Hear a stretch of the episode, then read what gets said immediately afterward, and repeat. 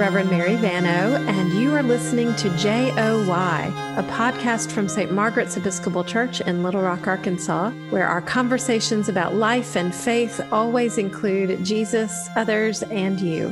My guest host today is my friend Debbie Pettibone, also known as Senorita Pettibone at Episcopal Collegiate School, where she teaches Spanish to high school students and serves as the chair of the World Languages Department.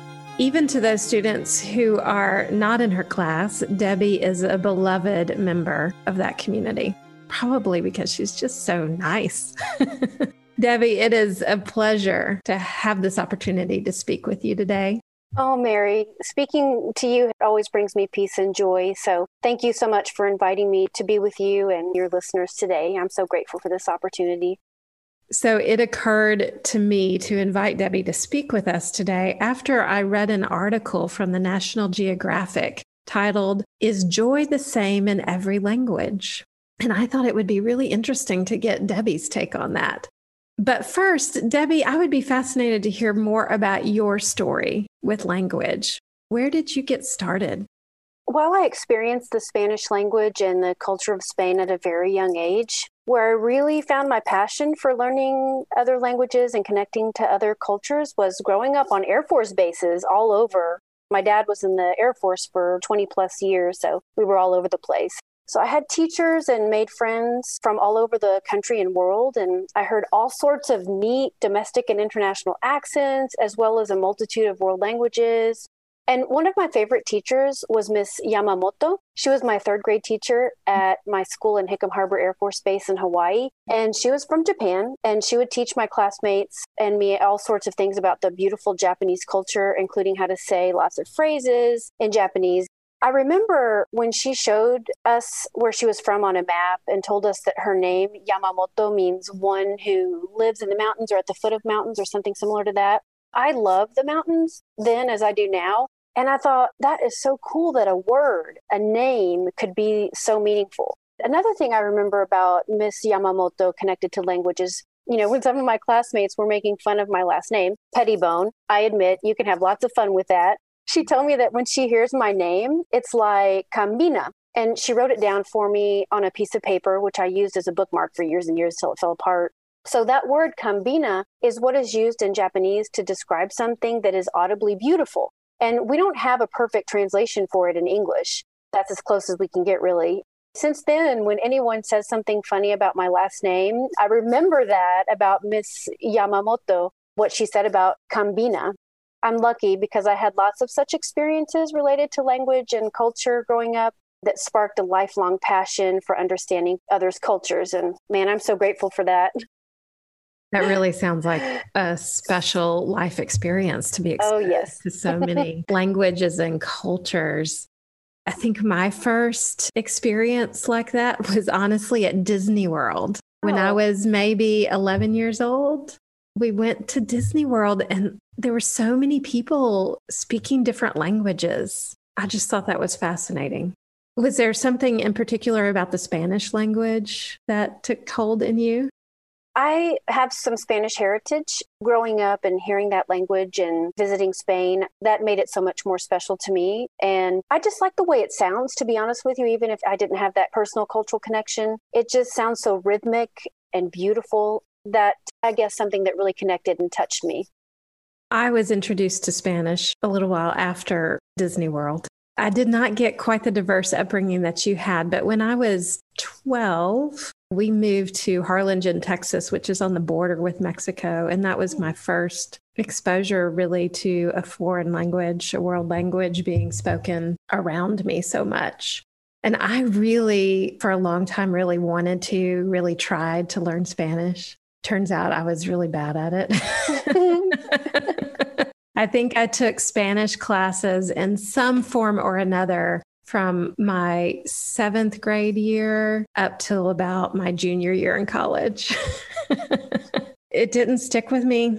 I still kind of wish that it would, but I really admire what you do. I think because I've tried it and failed, I think it's really special when I know somebody like you who can speak more than one language and not only can do that, but can share it with others.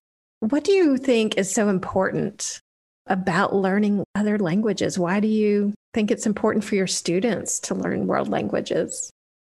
So many reasons. The nerdy part of me comes out here when I tell you that research shows that those who speak more than one language have better memory and concentration, increased cognitive and critical thinking skills, higher standardized test scores, and stronger understanding of first languages. In other words, those who are bi or multilingual have much stronger brain power. They're also more confident and compassionate communicators in general. So, aside from those important yet, I admit, slightly nerdy benefits, in my opinion, the greatest part of speaking other languages is connecting to people from other cultures. When young people or people of any age acquire other languages, they are really learning about or really acquiring other cultures. And culture is the foundation of language and vice versa. And so, the earlier that we begin to practice and value multicultural experiences, the sooner we become more culturally competent beings. And there are so many advantages to that for all of us. I mean, just being able to connect with each other, yes. which is something we're kind of missing during the pandemic. Is absolutely just connecting with other people, but having the privilege of being able to connect with somebody really different from you can be very eye opening.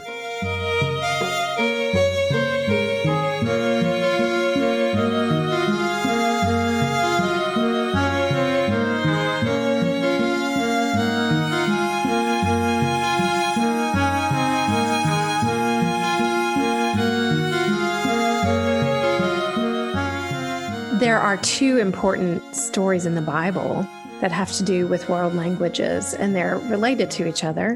One is the story of the Tower of Babel. It's from Genesis, so it's an origin story, an attempt by those folks to explain why there are so many diverse human languages.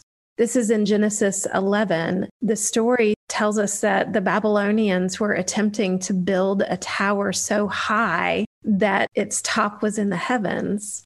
God saw that they were potentially very powerful, but also dangerously very vain.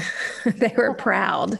And the tower was sort of an exhibit of their pride that they could reach the heavens, they could be as powerful as God. And part of that power came from their ability to, they were all speaking the same language, they could communicate easily.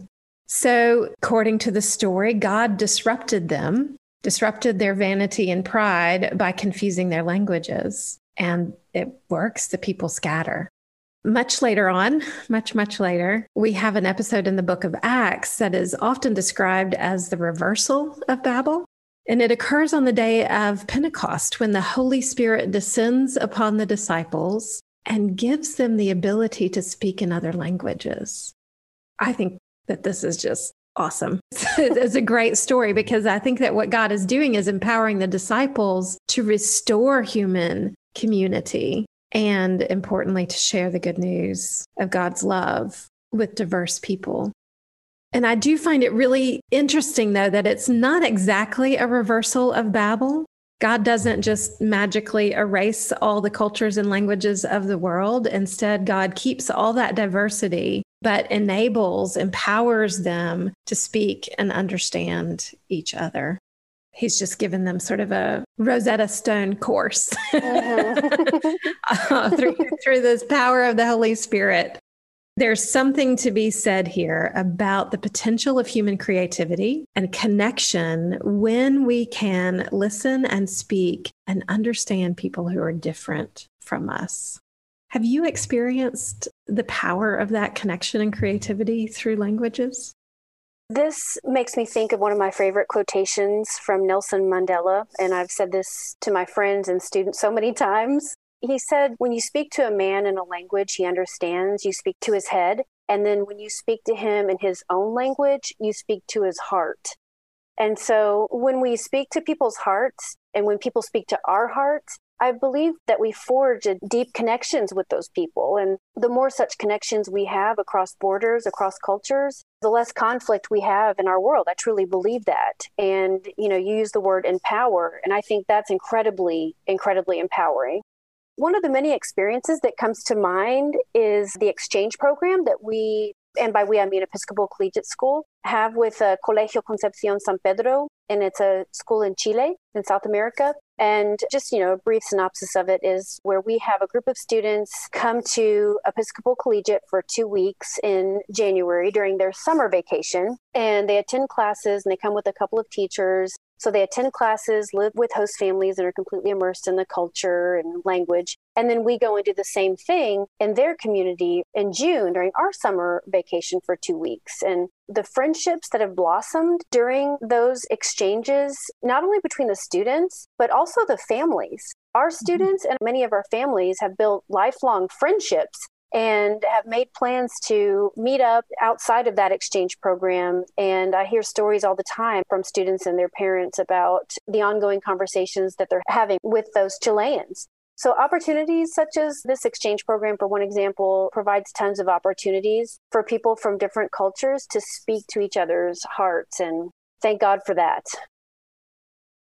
It actually reminds me of those years when I was growing up in the border. One of my best friends was a Mexican American. Her parents, or maybe grandparents, had been the first immigrants in her family to cross the border. And her parents made a decision not to teach their daughter Spanish because they knew there was a prejudice. And they knew that their daughter would have more opportunities if she was not perceived as a Spanish speaker. It was very sad to me because her grandmother only spoke Spanish, and my friend spoke very little Spanish by her parents' intention. She missed this connection that she might have had with her grandmother if there hadn't been prejudice. But we need to be able to speak to each other's hearts. Absolutely. So much to be gained there, so much to learn from each other but also, when we glimpse the world through other people's eyes, we always can see something new.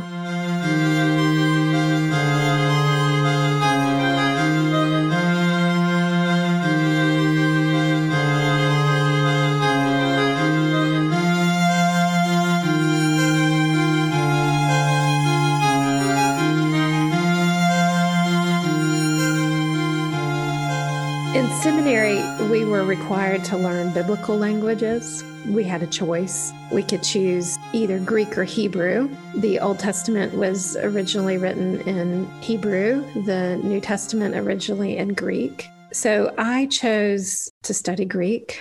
And it was in that study that I really began to learn that translation is more of an art than a science. Because language is correct me if I'm wrong, but it's more than just a system of verbal symbols. It is connected with our culture and time and location and perspective. It just transcends the actual words, right? Right. For instance, when we're talking about biblical languages, one of the words I learned in the Greek is metanoia, which is usually translated in our Bibles as repentance. It's about repenting from sin in the English, that word repentance has a really moral perspective on it, but metanoia, literally in the Greek, is about changing one's mind or even more deeply, changing one's heart. It's really about the transformation process, being willing to be transformed, which goes a whole lot deeper than saying that we're sorry for our sins. Or there's another important word in the Gospel of John, which is menos, which is the word that we usually translate abide. In the Gospel of John, Jesus is always talking about abiding, abiding with God, abiding with us. We are to abide with Him. The Greek really is talking about setting up a tent and staying, that the word sets up a tent with us. It's like makes itself at home. It's a temporary kind of home because we're always on the move, but it has that richer meaning. And then one more example that was really profound for me. It's really simple, but important for me was when I learned that Paul's letters were not just written to the brothers. Most Bible translations will begin, Dear brothers in Christ. But the word that's being translated there is adelphoi, which is in the Greek, literally brothers. But like Spanish, Greek has both the masculine and feminine and the singular and plural in the ending of the word. So when you have a mixed gender setting, a plural setting, you default to the masculine, but that doesn't mean that there aren't women in the group. Surely there were. Surely we know that there were because we Paul know, talks right. about them. Oh, okay, okay, gotcha. he names them. So, in other words, when translators translate those letters, not dear brothers in Christ, but dear brothers and sisters mm. in Christ, it's not just some sort of liberal agenda that they're pushing. They're actually going back to that original Greek and pulling out the full meaning of the word. Those are interesting things that I have gained through that kind of limited study of language that have opened up my understanding of scripture. Are there insights that you too have gained through language learning that you wouldn't have had you not been exposed to that other culture? Yeah, and this is very interesting, Marian. I love that you shared it. Honestly, it makes me think of one of my other favorite quotations. I know I'm a quotations nerd. Statistics and quotations. That's my jam, as the All youngsters right. say. I'm not sure if I'm using that correctly, but you know, living languages are always changing. So we older people can take that young language and change it change those words into meaning. So I'm going to say that's my jam and I'm going to hold to it. This one is by St. Augustine and it goes, you know, something like the world is like a book and those who do not travel read only a page. And while I agree with St. Augustine and believe that traveling to other communities to have human to human exchanges is incomparable, because we can make sense of those words and negotiate meaning of those words, I like how the Nat Geo articles author linguist Jen Rose Smith, she says that while travelers tend to think that seeing the world is central to understanding it, some language experts shift the paradigm. To them, words themselves shape our perspectives on the world. And so, studying words, like you were just mentioning, therefore offers a window into the human experience. Mary, I agree with you too that culture is much more than just a system of symbols or words culture is made up of products, practices, and perspectives, or sort of the what, the how, and the why. And that last part, the perspectives or the why, is the most important part, in my opinion when we understand and appreciate why people do things differently or use language differently and looking throughout history and how language was used and perhaps interpreted and how it can be interpreted either the same way or differently now then you know we're respecting those differences and thus we don't consider them weird or bad but rather there's different and unique and human diversity is awesome. And thank goodness we don't have to suffer homogeneity not only in the present but also looking back throughout history Teenagers also, they remind us that language shifts. I have teenagers yes. at home, as you know, you work with a lot more teenagers, but I learn new words from my teenagers all the time. Apparently, these days, if you say no cap, that means you're not lying. That's a new one. I'll have to write that one down in my yes. colloquial language of the teenagers, yes. which is always changing. So I have to keep it updated. Absolutely.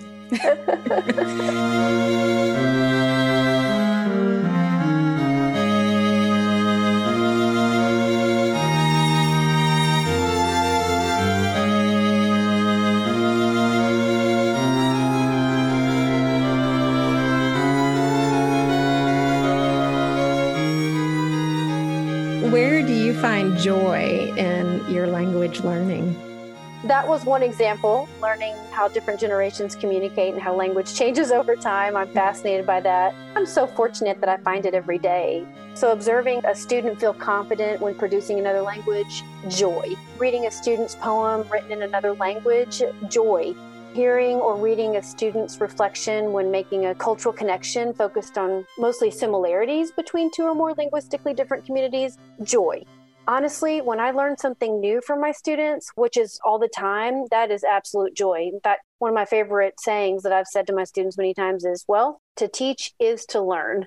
I'm a work in progress and I'm happy to admit that. And aside from that, I love to laugh, especially at myself. Sometimes I laugh at inappropriate times, but that's just, again, that's how I roll. It reminds me of one of the many summers I've spent teaching business English in Madrid. I was working with Roberto and some of his colleagues at a local bank there with their English. And one day, after about a month of working together, Roberto said in his beautiful Spanish accent something like, Debbie, what do you mean when you're saying no mean? And I thought, have I talked about gnomes and didn't remember it? because I do, you know, I am fascinated by gnomes, but I don't remember talking about gnomes. and so we went back and forth, you know, negotiating where's this coming from. And we finally realized and laughed hysterically together that I was saying something, I smushed something into two syllables that needed to be six syllables. I needed to be saying to people who were learning English as another language, I needed to say, Do you know what I mean? And what I was saying to them was, Know what I mean? So that was just normal to me. And so that was just a funny anecdote of an experience I had with language. That happened probably 15 years ago. And I still think about it on a regular basis and tell my students about it because we'll listen to a video in Spanish or listen to a radio interview in Spanish, an authentic one. And students will ask me, why are they speaking so fast? It's like, let me tell you the story about gnome means and gnomes. and it helps them to understanding that it depends on the person. Some people are fast talkers. And for me, when I get excited, I speak really fast and turn six words or six syllables and mush it into two that brought me a lot of the laughter I've had over the years. I can tell you so many stories, but another one that pops in my mind is we had a student from China. His name was Tiancheng Geng, and I'm probably mispronouncing that, and I apologize. Most people called him Johnny. He was a member of that diversity council that I sponsor. Well, Johnny had the suggestion that a group of students and a couple of teachers go to this Chinese restaurant that's inside of a grocery store in Southwest Little Rock and so we all go to this place and it was so neat. And we order all these different foods. And the waitress comes over and she speaks to Johnny and he laughs in response to what she said in Chinese. Now, I do not speak Chinese, I can understand some words. But I immediately laughed with him as if I'm understanding what just happened. and Johnny or Tian Cheng looked at me and he was like, Do you understand, Miss Pettibone? my face got red. And then I laughed hysterically and I was like, I have no idea, but your joy brought me joy. And it just seemed like the right thing to do. Well, then the entire table, we were laughing. I think it was a combination of laughing with me and at me. Uh-huh. that is totally fine. But I won't go into too many more anecdotes. But a lot of my joy has come from laughter associated with negotiating meaning of language. So we're back to the question from the article. What do you think? Is joy the same in every language? You know, I think about humans around the world. I'm channeling my psychology classes that I took way back 100 years ago in college. They have similar physiological responses to joyous moments, again, around the world, that correspond to brain signals that are transmitted to nerves in various body systems, like the circulatory one, for example and that these physical sensations are coupled with chemical changes in the brains like increased dopamine endorphins and the other feel goody chemicals. And so while we homo sapiens or humans have those physiological responses in common i recognize that and i appreciate that the triggers that cause those physical responses and the verbal and nonverbal reactions that we have are unique to each culture based on my experience and the research I've done over the years. With some things being shared by multiple cultures and more of that happening more of that sharing happening now across cultures you know due to increased global connectedness thanks to mm-hmm. technology and other things. I agree with the psychologist dr lomas who is referenced in the national geographic article that you mentioned so I agree with him in that untranslatable words really have the power to uplift and transform our reality in many positive ways. Those are his words. They provide a window into the lives of other cultures, revealing things about their experiences and their values and traditions. And as he says, in this fragmented and divisive age, that kind of empathetic understanding is important. And I wholeheartedly agree with that. And honestly, while joy is certainly distinct to each language because of cultural differences, I also think that joy is the same across languages and cultures in some ways. And I think those aspects are wonderful to consider. We're all human and we yes. share we share those human emotions, but sometimes they look slightly different from where you are in the world. That's great. That can bring understanding. Well, Debbie, you have made my joy complete today. This was really fun. One last story I might share is that several years ago, my family went to Europe and I was nervous about France. Paris was where we were going. I don't speak any French. I've heard that Parisians don't really like Americans who sort of go to Paris and expect people to only speak English to them. And so, through Episcopal Collegiate School, the French teacher actually spoke with Stephen and said, What you need to know if you don't speak French, the very least you can do is greet people in their own language. And so we tried to learn a little bit of language before we went, but mostly we were comfortable with bonjour. And it was amazing how that really did open doors for us. People were willing to be patient and kind with us because they knew we were making an effort to show that we understood we were guests there and try to understand who they were from their place in the world. It's good for us to learn, even if it's limited, to learn just a little bit from other people's languages. Because even just that little bit, like we mentioned earlier regarding Nelson Mandela and his wise words of speaking to someone in his or her language, you're speaking to his or her heart. And even if it is just a word or a few words, that's a good way to do it. I think that's great advice. No matter where you travel, know those key phrases and begin to speak to people's hearts. At the very least, demonstrate respect. Well, I want to thank our listeners for joining us today. As always, if you have questions or comments or suggestions, send an email to me at mvano at stmargaretschurch.org. Join us again next time because our JOY is not complete without you.